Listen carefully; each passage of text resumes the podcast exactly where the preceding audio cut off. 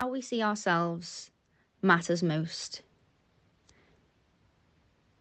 If we live off compliments, we will die from criticism.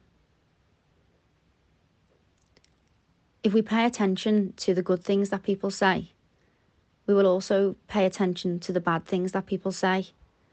Now, this is not to say that we cannot take a compliment or receive criticism. It's just that the compliments you receive and the criticism from those compliments or anything that anybody has to say doesn't affect you as a person and the view that you have of yourself. For something to not affect us, we first have to make the decision on what we think about it. Think about it if you had a yellow shirt on and someone told you you had a white shirt on. You would laugh because you know what colour your shirt is. It only bothers you if it's true. It only bothers you if you think it's true.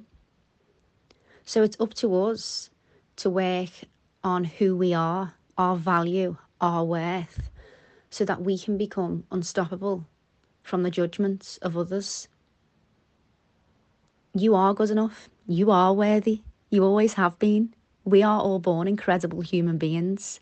Most of the time, we hold ourselves back. Most of the time, we're, we're overqualified for the thing that we're going for. But we have our self doubt, our limiting beliefs, and the conditioning and the programming that we've picked up along the way. So it's about undoing all that at one point we decided what we think of ourselves. Maybe someone said something, maybe something happened, and we place that judgment on ourselves for the rest of our life. So it's time to really work on our worth and our value and getting a clear understanding of who we are so that we cannot be affected by the words of others.